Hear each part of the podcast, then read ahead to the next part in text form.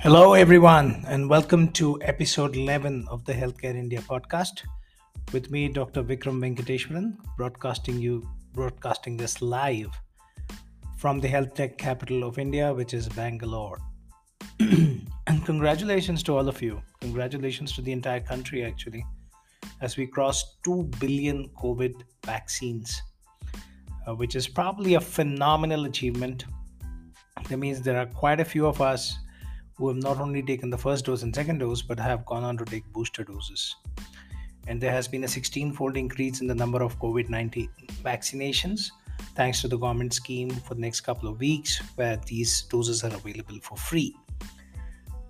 I think we have done a phenomenal response to COVID, not only with the vaccination, but also with the way we handle the public health infrastructure, the health awareness, and created a scenario in which we kind of enabled the disease to be controlled, the condition to be controlled. One of the fascinating things that came out of the COVID 19 vaccination and the drive against COVID 19 was the correlation between COVID 19 and vitamin D deficiency, which is fascinating. It's a very fascinating story how a fat soluble vitamin like vitamin D, also called the sunshine vitamin, because you can absorb plenty of it from the sun, uh, is correlated with upper respiratory tract infection, pneumonia, bronchitis, etc.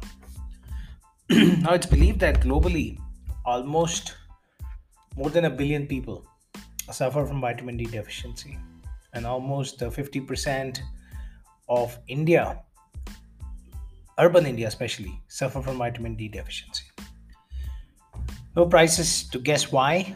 Sedentary lifestyle, staying indoors most of the time, um, pollution outside, um, not enough exposure to the sun uh, are primary causes. We don't just have the time to soak the sun. You know, we are always busy, busy doing something, busy going to work, busy getting back from work and also too much exposure to the sun is also not good. The ultraviolet radiation in the sun especially after 11 in the morning till about 4 can cause further issues. So we just don't have the time. And in cities like bangalore we don't have the sun most of the time. So here we go. So overall vitamin d deficiency which is obviously was observed as a big um, um, you know correlation factor in people who had severe symptoms from covid-19 uh, it seems to affect our, our upper respiratory tract. Now, the other interesting thing about vitamin D deficiency is is what are the symptoms? First of all, why why are we taking this so seriously? What will happen if you do have the deficiency of vitamin D? Uh, obviously, the biggest problem with it is bone density. Uh, as you get older, uh, you will lose your bones. You have bone loss and that makes your bones more fragile because calcium um, which is essential for bones um, is one of the it, it it creates the absorption of calcium from the food vitamin d. So it's very important. It's it's a critical factor for your bone health. And uh, those who are deficient in vitamin d as you get older have fragile bones. It is also associated with heart diseases uh, conditions like multiple sclerosis in severe cases, people have known to have depression. It's a very closely related condition with type 2 diabetes. Last but not the least, a lot of people, a lot of research is going around which says that vitamin D deficiency can eventually lead to condition like cancer. So it is not a small thing, it's not something that we can ignore. It's a serious epidemic actually in India and uh, I had the opportunity of suffering from it myself. Um, and those of you who read my book, Own Your Health, which I released in uh, March of 2021, I talk a lot about my struggle with vitamin D deficiency, especially the levels which had dropped intensely. And then, you know, I had to really uh, understand uh, how it was impacting my health and eventually I overcame it. But I do see that the struggle continues for a lot of people. And uh, what are the symptoms? You know, you might ask, okay, why he's telling me a lot about vitamin D and deficiency and what are the symptoms? First and foremost, the biggest symptom is if you're falling sick too often, especially cold, especially anything to do with upper respiratory tract, cold, bronchitis, pneumonia. If you have too many of these infections and you feel, okay, I've just gone through COVID, this is not COVID, I don't have any of the other symptoms, get your vitamin D levels checked.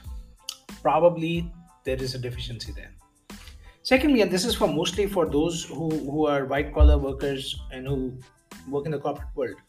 If you feel very fatigued and tired, you know, fatigue is ultra, ultra fatigue. You know, you can't sleep, you're tired, just can't do anything, don't feel like doing anything. I think it's very important that you might be associated with vitamin D.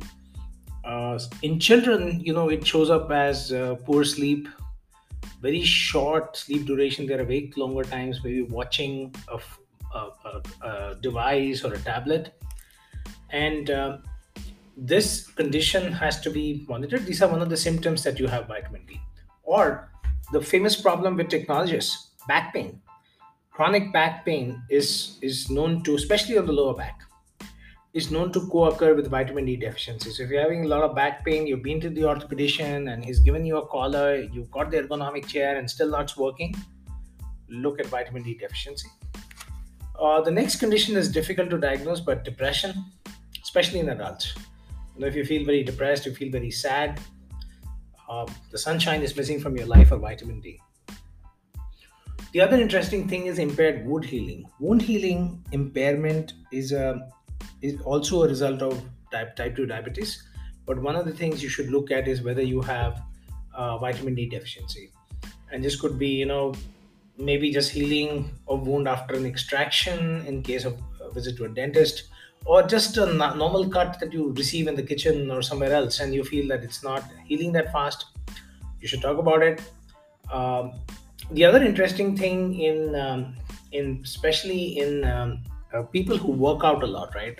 The gym rats and who do HIIT and all this other stuff. If you have continuous muscle muscle pain, now this is the factor that led me to my deficiency.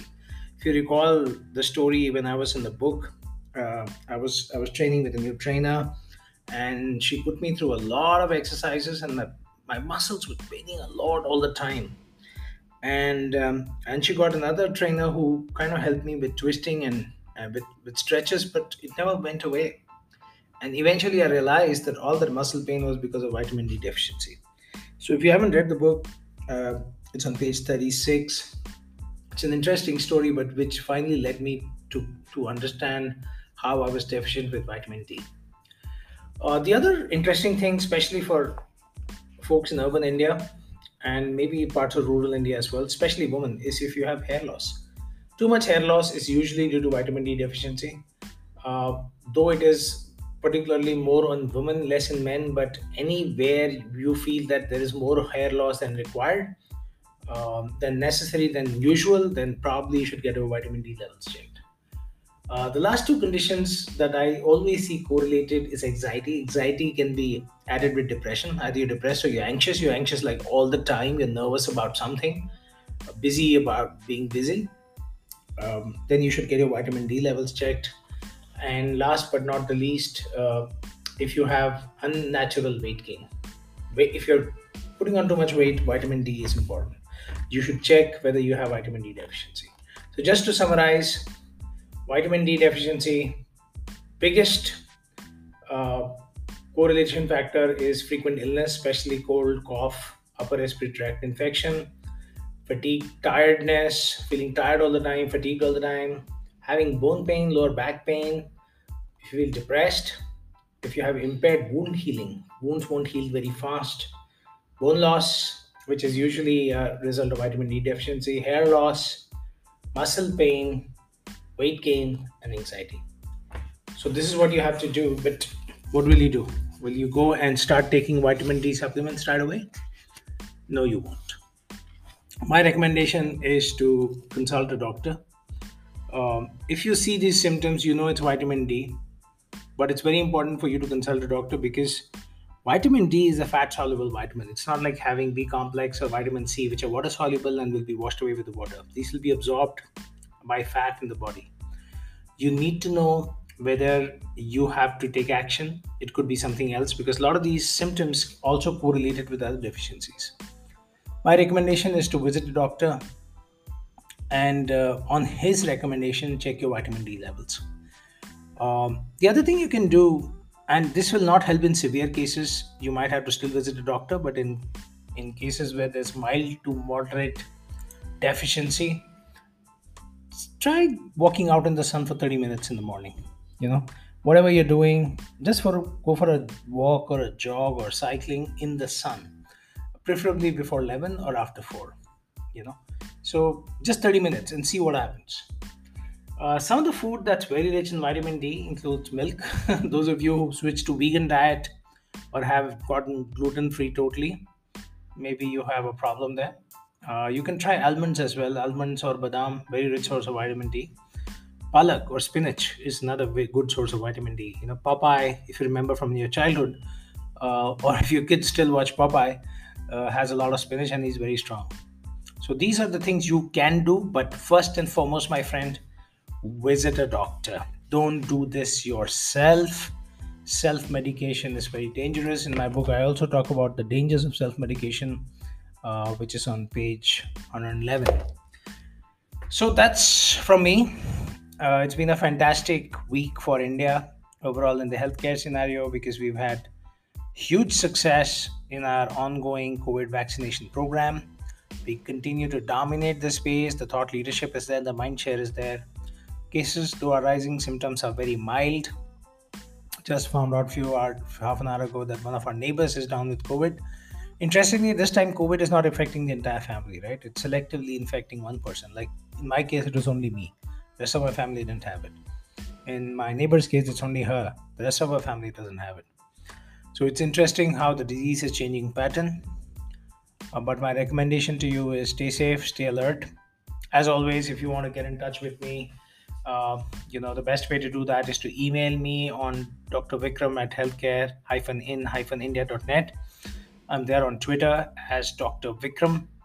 Um, if i'll give the link of my book own your health. If you haven't read it as yet please do.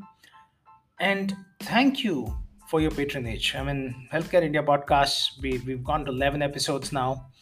It's fantastic the reception I've received. I receive feedback every day from listeners who want to know more or want me to cover different topics, and I'm taking that into consideration.